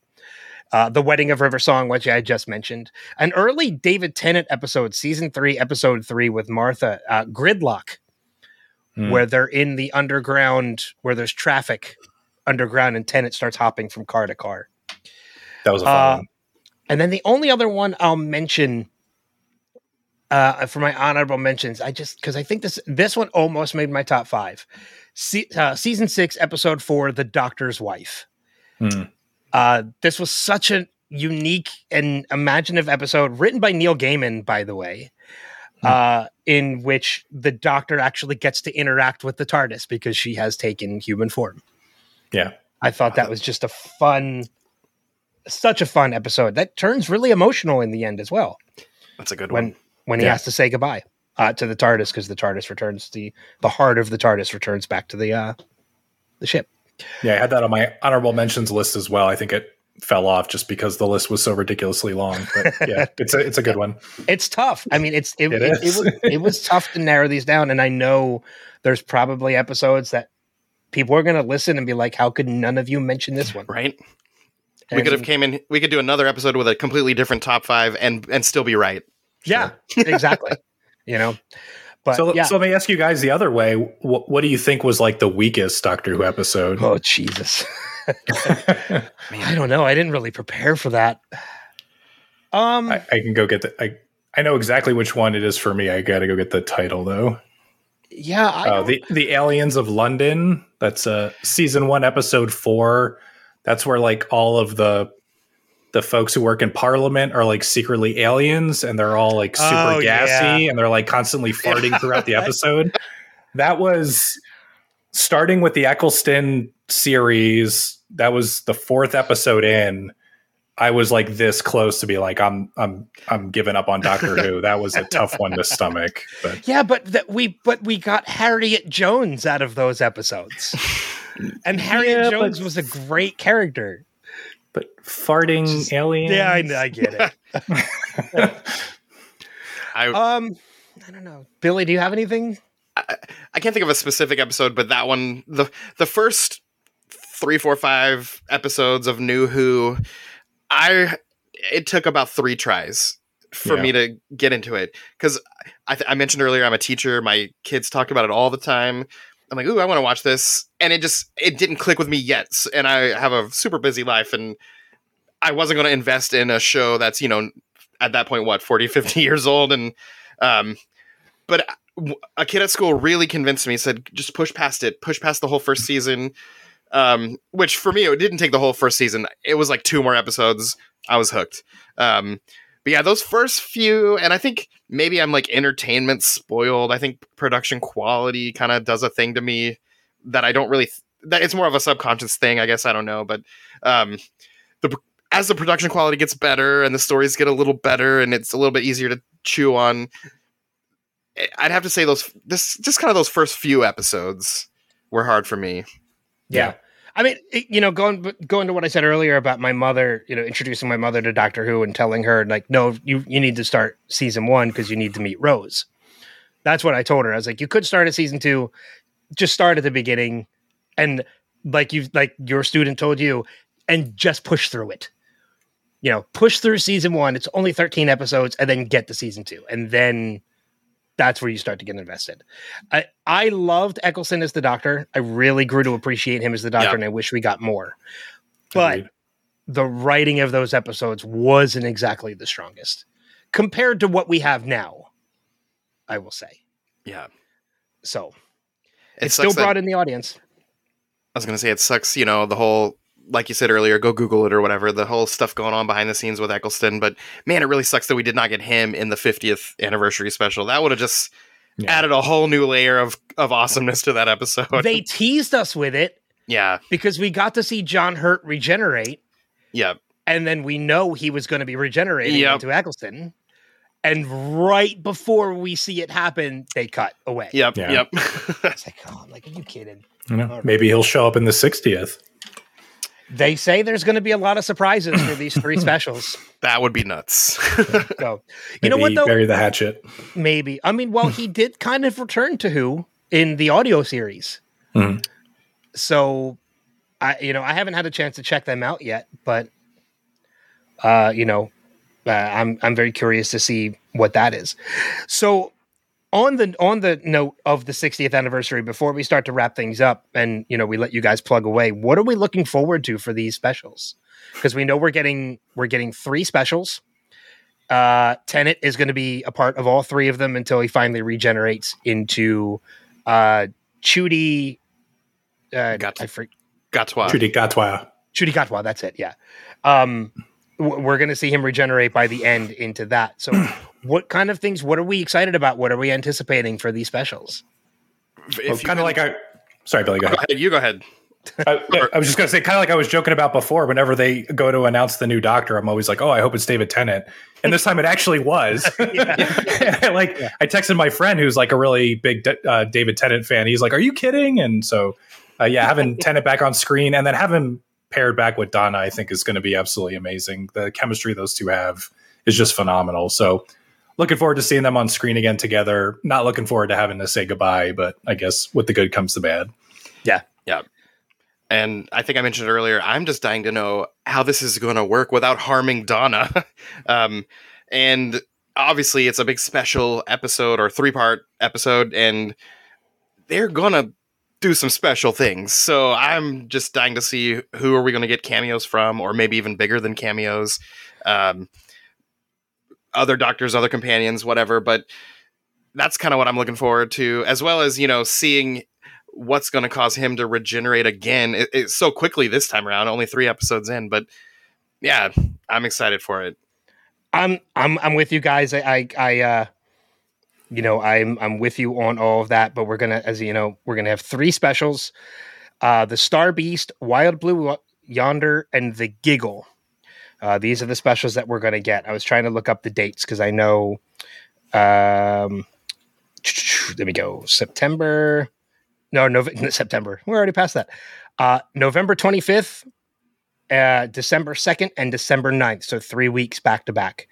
We're going to be getting these new specials. And I'm excited that Russell T Davies is back as mm-hmm. as the writer. Yes. Uh, I'm also excited to see Neil Patrick Harris appear in these specials. I don't know who this guy made a deal with that now he's like the perpetual supervillain across all of these huge sci-fi arcs. We we just got done rewatching the Matrix quadrilogy and you know he's the villain in the last one and now he's going to show up as the villain in Doctor Who. So yeah, yeah that that'll be exciting. Yeah. I am um, really interested uh, there's been a lot of teases on social media about the 14th Doctor is not the 10th doctor and what that actually means. So I'm curious to see how Tennant plays that and how the characters are different. I I don't know if I believe that though, because when he regen when Jodie Whittaker regenerates, he says, I know these teeth. Right. Like he's very familiar with the uh, with the person that he has become. Like it, it's familiar to him. And I will say too, also on that note, you know, similar to you, Sean, how you kind of like jokingly said, "Oh, if, if only it's David Tennant again." I tuned in, as I mentioned, I tuned in to watch that regeneration only because I wanted to see Jodie regenerate into Ncuti. Man, they kept that such a well guarded secret because nobody knew Mm-mm. that was coming. And I remember seeing, watching that regeneration, seeing Tennant show up and just being, uh, what? and yeah, then, I did the what? Yeah, and then he and, does the and what? that's his reaction is the what? Like, and just the fact that like we shared that reaction, I was like, oh, now I can't wait. And that's what really prompted me. I was like, okay, now I need to get caught up mm-hmm. because I need to make sure there's not anything. I want to make sure everything I need to know for these specials, I know to watch these specials. So now I'm caught up and we're getting ready to go into these these anniversary specials, and I'm incredibly excited. I know it's finally here after a little Doctor Who drought, and I'm really pumped. yeah, I'm I'm excited.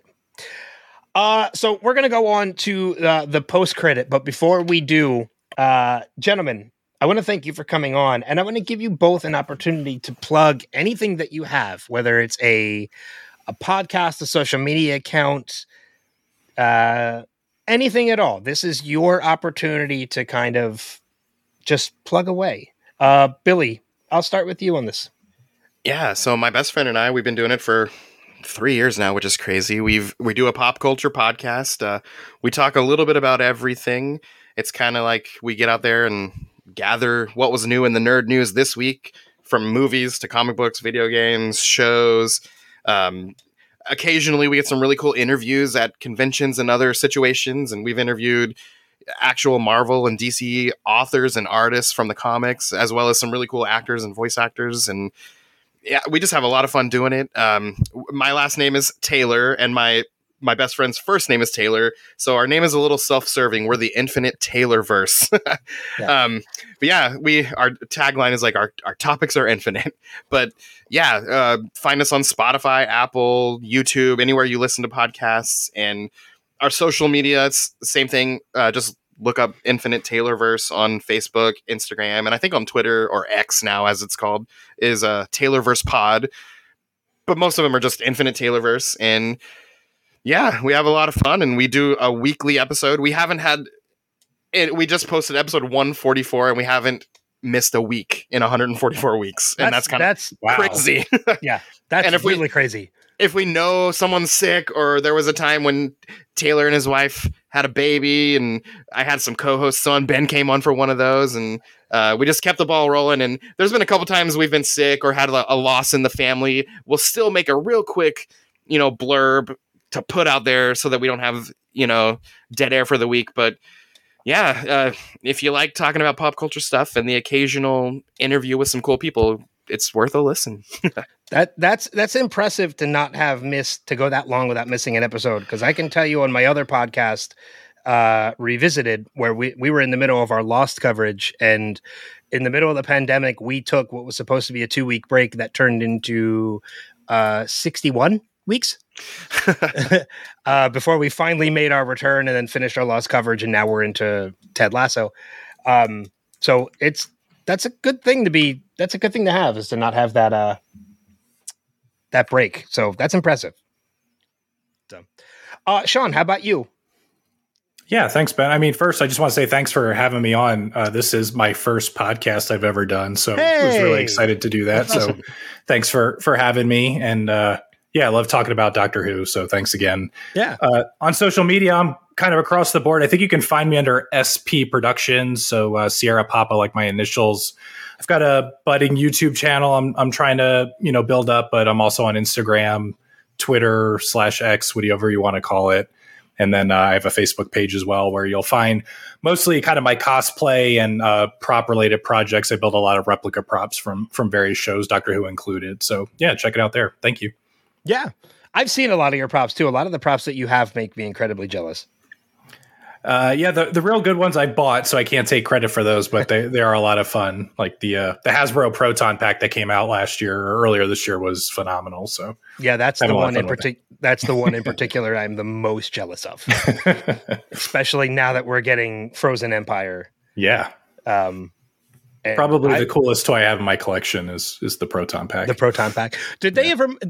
I, I don't think they made a trap yet. Just the proton pack. They right? are. So uh, so Hasbro does this thing called HasLab, where it's like a crowdsourced, crowd funded project. So they'll they'll tease a thing like a proton pack and say, hey, if we can get ten thousand people to commit to buying one of these at this price point, we'll make them. Um, so not too long. It's actually still running. I think it's up for like another month. They're doing. They're calling it two in the box. You know, a little reference to uh, Ghostbusters. So they're doing a trap and a PKE meter. Oh, that's from, cool. Yeah, from Afterlife. So although uh, I guess it's kind of up in the air whether it's actually from Afterlife. It's definitely the Afterlife PKE meter. The trap might be from Frozen Empire. We're not exactly sure yet, but yeah, it's on the the Hasbro website if you want to go check it out. I'm gonna have to check that out. Yeah, I was incredibly yeah. jealous that you got the uh, the proton pack. I was temp- I was so tempted to back that project. And yeah, I, just- I was definitely on the fence because I have like a prop kit in my my stash of stuff, so I was kind of hesitant to buy another one. But uh, I'm super happy that I did. It's an amazing piece. They did a really fantastic job with it. Yeah, and then I know Spirit Halloween, I think put out like a replica that I think was pretty decent. Yeah. Actually, yeah, Spirit Halloween's got their own proton pack. Uh, they actually have their whole line of Ghostbusters props. So they've got a proton pack. They have a trap. Uh, funny story: the end scene in Afterlife of all the traps in the the field uh, were all spirit packs that the prop master bought and kind of dressed up a little bit for the show and then buried. Oh, that's the, awesome! The yeah, so. and they've got the the goggles, and I think they have a PKE meter as well. So yeah, Spirit's got a, a pretty you know fantastic line of affordable props for people like looking to pick something up and you know take it to a con or whatever. Oh, that's awesome! Yeah. And a big twist. This is actually a Ghostbusters podcast. what a twist! No. Who are you gonna call? uh, no. So I'm. Uh, yeah, so we're we're gonna head into the post credit for the listener feedback and everything, which you know I I do by myself, but I just wanted to make sure I thanked you guys properly, gave you guys the opportunity to plug away.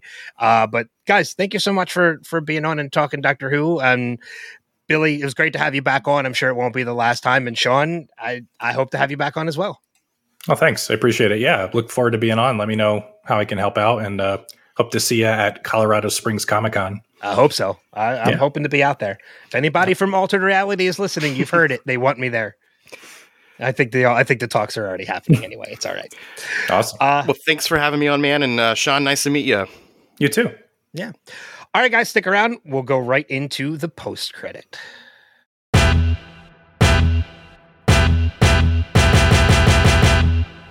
Welcome everybody into the Wilhelm post credits. Uh, my little solo session that I do at the end of these episodes, or at least I'm starting to do at the end of these episodes. Haven't really done it before, but this is something I've been wanting to do for a little while, and we're going to start it now. No better than the new season to get it done, right? Uh, special thanks to Billie and Sean uh, for coming on the podcast and talking Who with me for you know for a little while. This was a, an episode we've been planning for a while and figured no better time to do it than than now, the 60th anniversary of the series. I'm incredibly excited to see these three specials that are going to be coming. I'm incredibly excited to see where the series is going to go from here. And you know, it's been a, a part of my life for a little while now, and I'm really excited to uh, to keep it going, to keep that tradition going. So, thank you again to Billie and Sean for coming on, uh, and to Sean in particular. Well done. Uh, I had no idea this was the first podcast he had ever done. So, um, Sean, well done. It, well done. You did a great job, and I can't wait to have you back on and we'll see if maybe you start doing more of this maybe you get a little bit of an itch to uh to podcast to moderate to do whatever it is because you're you're an awesome person and yeah we'll see uh we'll see where this takes you not saying wilhelm is a launching point for anybody but hey you never know and if i can have played at least a small part in somebody launching something a new hobby, a new passion. Well done. Well done. Not just to me, but to just anybody who gets the opportunity to do that. So, anyway, this uh, Wilhelm post credit is, of course, again, first time I'm doing this, but I'm going to continue doing this. This is where you're going to hear all the plugs uh, of things coming up, maybe some more timely stuff, because some of the main discussions do get recorded a little ahead of time. Uh, and of course, listener feedback. That's what this is mainly going to be. I want this to be a spot for listener feedback, for people to let me know, you know, your favorites of whatever topic we're talking about, your points on whatever topic we're talking about, whatever it is. Uh, so I encourage anybody listening right now, please follow the Wilhelm Facebook page, uh, facebook.com slash Wilhelm podcast. Or you can follow on Instagram as well instagram.com slash at wilhelm not well not slash just look for at wilhelm podcast on instagram and you'll find us there too because you're going to see some feedback posts uh, and those are the places where you can comment to leave your your choices for a top five or your points for whatever we're going to discuss. Uh, or, of course, you can always email directly. You can send it to me at feedback at wilhelmpodcast.com. And going that way, you can send it to me either as an email or you can even send it as a voicemail. Record yourself in a voice note, uh, record yourself on your computer, record yourself on your phone, and send it to me. And I will play it. I will play it here in the post credit. Uh, so yeah, so we we did get a couple pieces, not a lot, but a couple pieces of feedback for this particular um this particular topic this doctor who uh, i was hoping for more because i know there's a lot of people out there that are fans of doctor who but not everybody's comfortable leaving feedback and that's okay so um but let's read what we did get. Uh, we did get two pieces, and they were left to us via Facebook. Uh, and the first one comes uh, via my friend Keith Bowerman, and he says, uh, "I will forever wave the flag for Colin Baker." I asked the question, by the way. I asked the question, "Who's your favorite Doctor? What are some of your favorite episodes?" All the things that we discussed. Uh, so again, Keith says, "I will forever wave the flag for Colin Baker, the Sixth Doctor." After years of personable, funny, and warm, if occasionally cranky, doctors to go in a complete different direction and make him an absolutely self absorbed and angry asshole was a very interesting twist. Sadly, the script writing and the internal politics of the Beeb really, the BBC for anybody who doesn't know, uh, really failed Colin, who was absolutely a good enough actor to pull off what Eric Saward was initially going for. Uh, I'm not sure I buy the story that Saward purposely tried to sabotage the show by making the Doctor hated just because he didn't like Colin Baker, but who knows. Six was very much the template for what 12 would eventually be angry and abrasive, eventually mellowing into the kind of doctor everyone loves. Anyway, Vengeance on Varos, The Two Doctors, and Revelation of the Daleks are always are highlights for me from uh, from this run, and I would strongly encourage anyone who has an interest in six should definitely look into Colin Baker's work on the Big Finish line of audio stories, where his character and his adventures are more fully fleshed out, including a retcon of the worst regeneration ever. Uh, thank you for that, Keith. And yeah, like I'm right there with you. The audiobooks are something, the audio stories are something that I really kind of, I, I haven't had the chance to dive into. And I really want to, uh, especially considering what we talked about in the main discussion about uh, Christopher Eccleston returning to the role after having only done one season, but returning in the audio form. Um, that in particular is something I kind of want to, you know, I, I, I kind of want to get into and I want to give them a shot. So, uh, and then the other piece of feedback we have is from uh, our friend Derek O'Neill. Uh, and Derek says, My doctor will always be Peter Davidson, the fourth doctor. I'm the youngest by five years of four boys. I always remember sitting down on Saturday night with the whole family to watch Tom Baker's doctor, and then one night he regenerated. The next season, it was no longer my brother's doctor who, it was my doctor. I love how involved he still is with the show, father in law to David Tennant, and real father to the doctor's daughter, Georgia Moffett, now Tennant. Uh, my favorite episode of the new era is The Doctor's Wife, where the TARDIS is personified and gets the chance to speak to Matt Smith's doctor. Beautifully, uh, beautifully written by Neil Gaiman. Can't wait for the new episode this month. Uh, look out for uh, look out for the Children in Need special minisode this weekend. It's bound to be fun. Uh, thank you, Derek, for that. Uh, Derek actually did send me the Children in Need minisode uh, that had come out, and it's fantastic. It's so much fun. I love when Doctor Who gets to do those fun little things for Children in Need or Comedy Aid or whatever it is that they're doing. They always make them very lighthearted and fun and funny. So it was a lot of fun. I, I stand with Derek on that one, and I say, and to go check it out. And the Doctor's Wife. Uh, that was one of my honorable mentions on this. That was one of the ones that almost made my top five, as I mentioned in the main discussion. So great choice for you know for one of your favorite episodes, Derek. That was a lot of fun. Uh, but again, thank you, Keith and Derek, for the feedback. Again, I encourage everybody listening out there, leave the feedback, uh, help us out, and do what you can, and um, you know, leave the feedback, share the episodes, everything that's happening. you know, it is what it is, and I I appreciate all the love and the assistance, and we'll read the feedback. Like I said, we will read the feedback on the podcast. Well, I will read the feedback on the podcast. You never know. I might have guests that are going to join me for the the post credit. Uh, so where do we go from here with the post credit? Well, that is the plug section. That's where I'm going to tell you about everything that's going to be coming for Wilhelm, all the things that you should check out. Uh, starting first, of course, with Billie Taylor, who was a guest on the podcast. Check out his podcast, The Infinite Taylorverse, uh, and go uh, just search for that wherever you find podcasts. It's uh, I've been on it, and it is actually a, a lot of fun. Uh, it's he's been doing it for a long time and you know as i mentioned as well it's it's a big it, it's a big accomplishment to be able to do that many episodes in a row without missing a beat because i know from experience having been a podcaster for 10 years you're bound to miss some weeks but over 100 strong that's absolutely amazing. Uh, and then of course sean go check out if you're on facebook uh, search for sp productions and that is his um, that is his site where he does all the you know he shows you all these new videos and there you i mean you can find links to his youtube page as well uh, through that go give that page a like follow sean on there i'm sure he'll be back on again to talk about more he just posted a a, uh, a picture on the page um, uh, Men in Black related, uh, because he he likes to collect all these different things. So, and he has the he has the neuralizer from Men in Black, which is awesome. Uh, as for Wilhelm, this is the start of the new season. Uh, I did take a little bit of a break, you know, between writer strike, actor strikes, everything happening. Uh, working Rhode Island Comic Con, which was amazing. Uh, I, you know, I was away for a little bit, but I'm back. New seasons. There are groups on Facebook now with uh, with people that are following.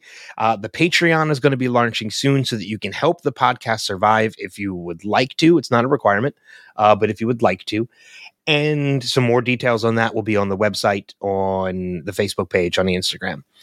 Uh, so, places to follow wilhelmpodcast.com. That is the easiest place to go to find everything where to subscribe, where to listen, uh, links to social media, all of that fun stuff. But direct links to social media facebook.com slash Wilhelm Podcast, Instagram at Wilhelm Podcast. I'm not on X, not getting political about it, but I will not be on X either.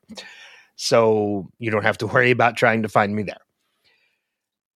As far as things coming from Wilhelm in this new season, I have lots of audio of panels that I've done over the past couple years. Peter Cullen, the voice of uh, Optimus Prime, uh, Kristy Swanson, a voice actors panel from Contropolis, Pennsylvania, uh, audio of my panels from Rhode Island Comic Con, including members of the Brat Pack, Anson Mount, Chris Sarandon, uh, Vicki Lawrence and Dorothy Lyman, uh, Greg Nicotero from The Walking Dead.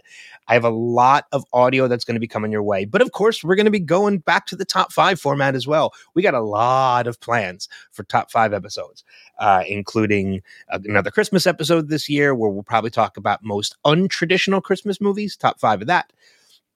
Uh, and then, of course, we're going to do some actor spotlights and so much more. We got a lot planned. So make sure you're following, make sure you're listening, make sure you're subscribed, and make sure you share the podcast. Put it out there. Uh, I think that is just, oh, nope, sorry two more things before we go. Uh, Monarch Legacy of Monsters, the new Apple Plus series, has debuted, and my friend Mark Kirkman and I are covering it here on Wilhelm. We are doing weekly coverage of the show. It is a joint venture with the Podcastica Podcast Network. My friend Jason runs over there. Uh, so you can hear it over, you can hear it on the Wilhelm podcast feed. You can hear it on the House Podcastica podcast feed. It launches on both. Uh, and to anybody from House Podcastica that has now come over to Wilhelm to give us a listen, hello and welcome to the welcome to the family. Uh, hopefully you enjoy your time here. Uh, but Mark and I are covering that every week. We're going to have some special guests along the way. The first two episodes have already dropped. Uh, by the time you're hearing this, we'll be preparing for the third episode, which is already released. We just haven't recorded on it yet. Uh, and that'll be going into the beginning of January. Uh, also, make sure you are following Kristen and I covering uh, Ted Lasso over on the Revisited podcast, which is a Wilhelm spinoff. Uh, revisitedpod.com, facebook.com slash revisitedpod, or on Instagram at revisitedpod. We are almost done season one of Ted Lasso, and it has been so much fun revisiting that show because we both just absolutely adore that show. So, uh, go over there, give it a follow, especially if you're a Ted Lasso fan, because we're having so much fun talking about the show and doing a deep dive into the show. We didn't realize you could do a deep dive into the show until we actually started doing the deep dive. And there's so much there, so much goodness, so much emotion, so much love. And it's just, it's, it's been a blast. Kristen and I also here on Wilhelm have been doing the movie swap. Uh, we took a little bit of a break from that only because the last movie I had given to Kristen, for those of you wondering where this might have, where it might have gone, uh, because it's been we haven't done one in a couple weeks. Uh, the last movie I gave to Kristen was a Matthew Perry film. And then before we got the opportunity to record on that, Matthew Perry passed away, sadly. And, uh, you know, much to our chagrin because we were both huge fans of him excuse me, and of of friends. Uh, so we needed to kind of take a step back because I didn't want to force her to watch a Matthew Perry movie. So we we kind of have to just reassign. We're going to reassign new movies to each other uh, and kind of start fresh. So expect movie swap to return sometime after the Thanksgiving holiday because we're we're definitely going to get back to it. We were having a blast doing that, and uh, we're we're to kick we're going to return to it. So.